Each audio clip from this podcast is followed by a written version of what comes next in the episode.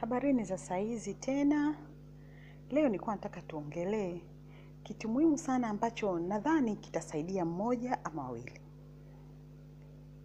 Kujitengenezea furaha. Si mara nyingi sana watu unaweza kufikiria kwamba unaweza ukatengeneza furaha yako hata katika wakati ambao haiwezekani. Tujifunze kujitengenezea furaha yako binafsi. Tujifunze kukubaliana na hali tunayokuwa nayo. Unajua tumezungukwa na maisha ya shida. Tumezungukwa, Biblia inasema shetani yuko anazunguka zunguka kutafuta mtu ammeze. Kwa hiyo tunaishi katika dunia ambayo matatizo yametuzunguka. Na kama hautakuwa na busara na hekima ya kujisaidia mwenyewe, ndio wale watu unafikia wakati unatembea barabarani lakini unaongea peke yako. Ukiuliza ni kwa nini umeshindwa kujikonsole, umeshindwa kujipa faraja, umeshindwa kuitafuta furaha iliyoko ndani yako. Mara nyingi unapokutana na mtu ana matatizo sana, anakwambia nina tatizo moja, mbili, tatu, nne, anakuelezea matatizo yake kwa uchungu sana. Lakini ukianza kufikiria anayokwambia, mengi ya matatizo yake yametengenezwa na watu na yeye akayabeba, akayavaa, yakawa ya kwake, kwa hiyo anatembea nayo na wakati mwingine hata aliyeyatengeneza hajui kama anamuumiza kiasi hicho. Unakuta mtu katika wakati aliyopo, labda nitolee mfano, we mama, una changamoto ya ndoa ndani ya ndoa yako, ndani ya mwelewani, ni vita, ni hali ya kukatisha tamaa, umekata tamaa, una pa. Wazazi uwezi kwenda kuambia matatizo yako, lakini rafiki pia unaogopa kwenda kumwambia matatizo yako, hiyo unayabeba matatizo yako. Sasa mara nyingi inafikia hali unadhani kwamba kwa, fula, kwa fulani fulani yuko vizuri, mimi sijui nina mkosi gani, mimi sijui nina shida gani, wenzangu wana bahati. Hayo ni mambo ambayo ukiyaingiza ndani ya kichwa chako yanazidi kukuharibia na kudamage. Unaona wewe why me, fulani namwona yuko vizuri, lakini ukumbuke kwamba hujui, kila mtu moyo uficha mengi. Yule unadhani yuko vizuri, kumbe naye anaya kwake lakini tofauti yako na yeye, yeye ameweza kujipa furaha na kusahau matatizo. Sasa sio rahisi. Mtu anasema sio rahisi kusahau matatizo, unasahauje? Kwa mfano, nilikuwa nasema katika kila age uliopo kuna matatizo yake. Usimwone mtoto mdogo ukafikiri kwamba yeye mtoto mdogo hana matatizo. Katika utoto wake kuna vitu vinafika sehemu vinakwama katika utoto huo lakini na yeye anajua namna anavyoenda, kwa sababu bado ni wadogo ubongo wao bado unachukua vitu vichache, kwa hiyo anaweza kuyamudu. Na kuna wakati unakuta mtu anasema mtoto wa miaka kumi na tatu amejiwa, mtoto wa miaka kumi na nne kumi na tano amejiwa, na matatizo gani? Lakini unasahau kwamba katika kiwango hicho hicho cha kwake matatizo yalimzidi, akashindwa ku- kuyatatua na kujipa furaha. Tufanye nini ili wakati mwingine tujipe furaha wenyewe? Kitu cha kwanza ambacho mimi nashauri unapokuwa na matatizo, kwanza fikiria hayo matatizo yako, je, kweli yana ukubwa wa kiasi hicho? Kwa sababu kuna wakati mwingine tatizo lako ni kama kakichuguu, lakini wewe umeufanya kama mlima Kilimanjaro. Kwa sababu gani? Unajilinganisha na fulani na fulani na fulani, unaliona tatizo lako ni kubwa kama mlima Kilimanjaro, lakini kwa kweli tatizo lako labda ni kichuguu tu. Lakini kuna matatizo mengine ya kujitakia. Nasema ya kujitakia kwa sababu hali yako kwa wakati huo hairuhusu wewe kuwa katika hali fulani, lakini unalazimisha. Haya yako mengi sana, unataka uonekane kwa watu na wewe mambo yako sio mabaya, kwa hiyo unalazimisha. Sasa katika kulazimisha, kwa sababu umeshindwa, lazima utakosa furaha. Kwa hiyo jaribu kuishi na kile ambacho unapata pale ulipo. Piga akili yako yote, fanya unavyoweza, kile unachokipata kitengeneze kiwe kizuri kama ambacho ungekitamani. Wanasema mtu anakurushia ndimu, una- unachukua unatengeneza juisi. Kwa hiyo kile ambacho unakipata jaribu kukitengeneza kiwe kizuri, kikupendeze kuliko kile ambacho unatamani. Itakupunguzia baadhi ya matatizo. Unajua eh, hasa wanawake, wakati mwingine unaenda unaona umepungua. Ah, kuna fashion imeingia, kiatu hiki kihivi, nywele hii iko hivi, unaitaka sasa kama huna uwezo wa kuipata hiyo nywele hiyo ulionayo, ndio ichukue itengeneze ikupendeze, kwa sababu ndio uwezo wako. Utapunguza matatizo mengi sana. Lakini kuna matatizo mengine, unakuta msichana amefika sehemu hana raha. Kwa nini? Mi sijaolewa. Come on. kuolewa sio mwisho wa maisha. Yaani mimi nimefika miaka thelathini thelathini na bahati mbaya sana tuna damage watoto wetu. Msichana tu akikaribia labda ame, amechelewa kupata mwenza, basi huyu we, majina fulani tunatoa, tunaona kama hawafai, ni watu nusu. Na kwa kweli si kweli, si kweli. Ndoa ni baraka, lakini uzuri Mungu akusema ni lazima kila mtu awe na mke wake. Hapana, akaona si vyema, si vyema, lakini pia si, si sio kwamba ni, ni, ni laana mtu kutopata mwenza. Tunajua kuolewa inaweza ikawa pia ni baraka, lakini inaweza ikawa kinyume chake. Kwa hiyo tuwaache watoto wa kike wanapofikisha, tunawawekea misongo ya mawazo, tunawawekea tunawawekea kutojithamini, kutojipenda, kwa sababu tu akifikia umri fulani jamii inamtaka aolewe, awe na watoto, awe na nini, na hasa wakina mama. Wakina mama tumefika sehemu tunawachanganya watoto wetu. Kama wewe ulipata bahati ukaolewa ukapata mtoto wa kike, mshukuru Mungu, lakini pia usi hasa anapokosa mwenzake isiwe shida. Imefikia sehemu mpaka mtoto hasa, mimi ngoja niame nyumbani nipunguze. Kwa hiyo tusisababishie pia watoto wa kike matatizo. Mtoto hana furaha, mwache mtoto ajipende, mtoto apate apate kazi yake, apate maisha yake, ajimudu.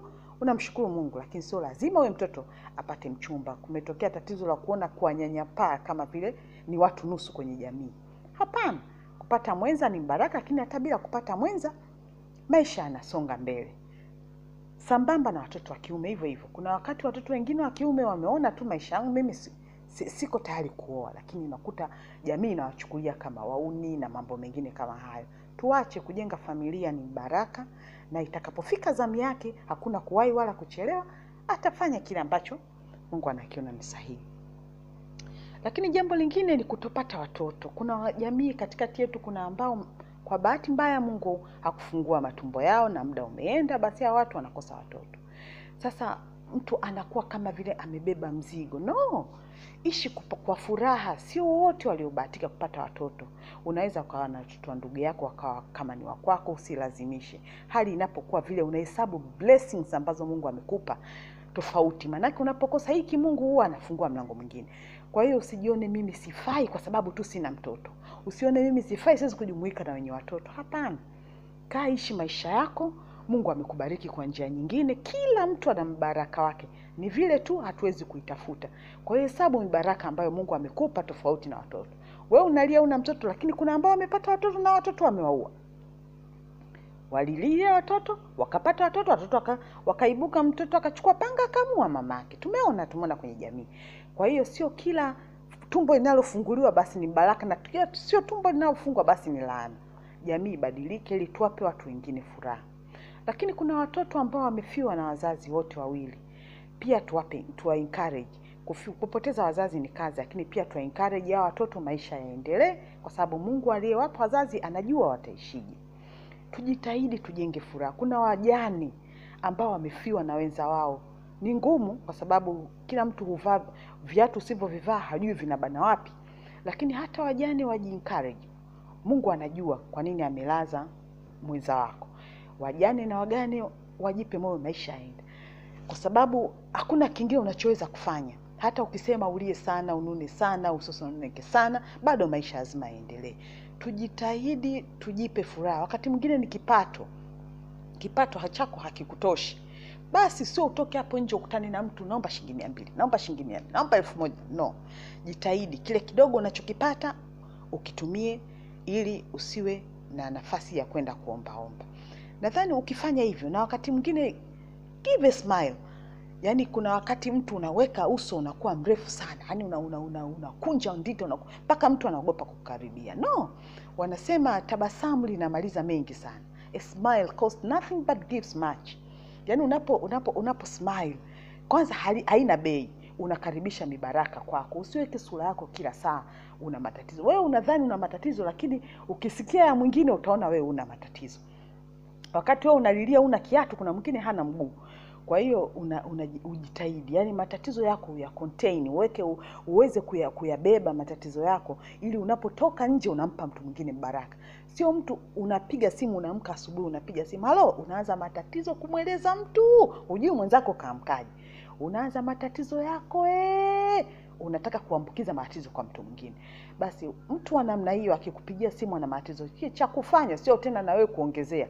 Ah, utasikia mwingine, lo, pole mwenzangu, mimi hapo sijafika. Eh, mwenzangu, hayo tena mimi sijawahi kuyafika.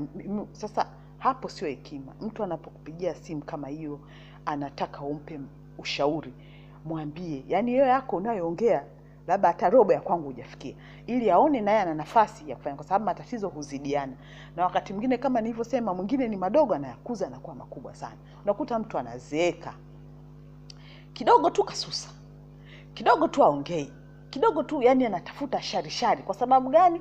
Anashindwa kubeba matatizo yake. Unapotoka nyumbani kwako, unapotoka sehemu yako ya kazi, unapotoka unapoenda kukutana na mtu mwingine ambaye hakujui, hebu kuwa na furaha, kwa sababu hujui yule unayoenda kukutana naye anapitia matatizo gani. Kwa sababu wakati mwingine una, unaenda unatamani ukutane na mtu mwenye furaha, kuambukize furaha, unakutana na mtu ana huzuni. Na wakati mwingine ukiona mtu yeye kila siku mkiongea naye anakuletea matatizo, jaribu kupunguza watu wa jinsi hiyo, wasikuharibie wa, wa, wa, wasi, wasikuharibie siku. Watu wanasema yaani, kila siku yeye hamna jema, yeye ni matatizo mwanzo mwisho. Kwa hiyo na wewe unaingia kwenye huzuni. Tujaribu kujipa furaha. Kama unapenda baada ya kazi una, una, una, una, una, unafanya mazoezi yanapunguza saa ingine stress, lakini pia kuna vitu ambavyo unavipenda, kuna hobi zako, fanya kile kitu ambacho unahisi hiki kinani kinanipa raha. Kuna wengine wanapenda mziki, basi sikiliza mziki. Kuna wengine wanapenda kwaya, basi sikiliza kwaya. Kuna wengine wanapenda sinema, basi angalia sinema ambayo unaipenda ili upunguze stress. Toka tembea. Kutembea kunapunguza sana stress. Toka tembea, punguza. Kama Mungu amekujalia una matatizo mengine, punguza stress. Lakini kingine ni utu uzima. Tuna, tunapoenda sorry, tunapoenda kufikia kwenye utu uzima tumezaa, lakini watoto wanaenda baadaye, kama tulivyosema, wana, wanapata miji yao, unabaki peke yako. Jifunze kujipa furaha ukiwa wewe mwenyewe ndani ya nyumba, aidha peke yako, mwenzako ametangulia, au mko wawili na mwenzako mnafesi uzee wako. Jitahidi ujipe furaha. Kama ni wazee, basi jitahidini mjipe furaha kwa wakati huo, kwa sababu hata mkinuna, hata mkisikitika, wale watoto hawarudi mkakaa nao tena.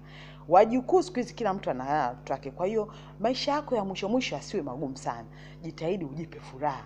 Kama unapenda kutoka nje, tembea. Mungu amekusaidia, huna maumivu. Lakini kama una maumivu, kunywa dawa, mwambie Mungu, nipe uzee bora, na Mungu anatoa.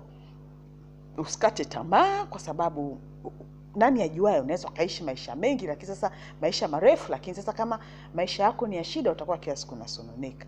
Jipe furaha. Mtu akikutana na wewe anasema ah, wewe una miaka mingapi? Unakuona sema huyu mimi na miaka sitini. Ah, mbona unaonekana kama? Kwa sababu umejiachia. Usijazi mambo kifuani, fani ananichukia, fani simpendi, fani yule si ananiambia hivi, fani ah, ah, acha, samee. Mtu anakuja mpaka ajui hata kama ame- Unajua tunaishi duniani ma stress mengi. Kwa hiyo we kidogo tu umekwazika, sura imekuwa ndefu. No, cheka, furahi, changamka. huko kwenye magrupu. Haya magrupu sio tu ya kupa ya, ku, ya kutoa nini, lakini haya magrupu nayo ni ya kutoa stress. Nenda katoe story kwenye kwenye grupu lako la WhatsApp, chekesha, fanyeni hivi, tokeni nje. Kama una grupu na rafiki, nendeni nje mkaenjoy, ili maisha yaendelee. Maisha yenyewe ni mafupi, lakini pia yote kwa yote mtegemee Mungu. Furaha kamili inatoka kwa Mungu, kwa sababu kama una Mungu yatakayokuja yote ni shida, kwa sababu kama nilivyosema, shetani yuko anazunguka zunguka. Tafuta furaha, jipe furaha katika umri ulionao. Usiruhusu maumivu ya kujie au usiruhusu matatizo ya watu wengine ya kuingia wewe, yatakufupishia siku zako. Asanteni kwa kunisikiliza. Have a good day.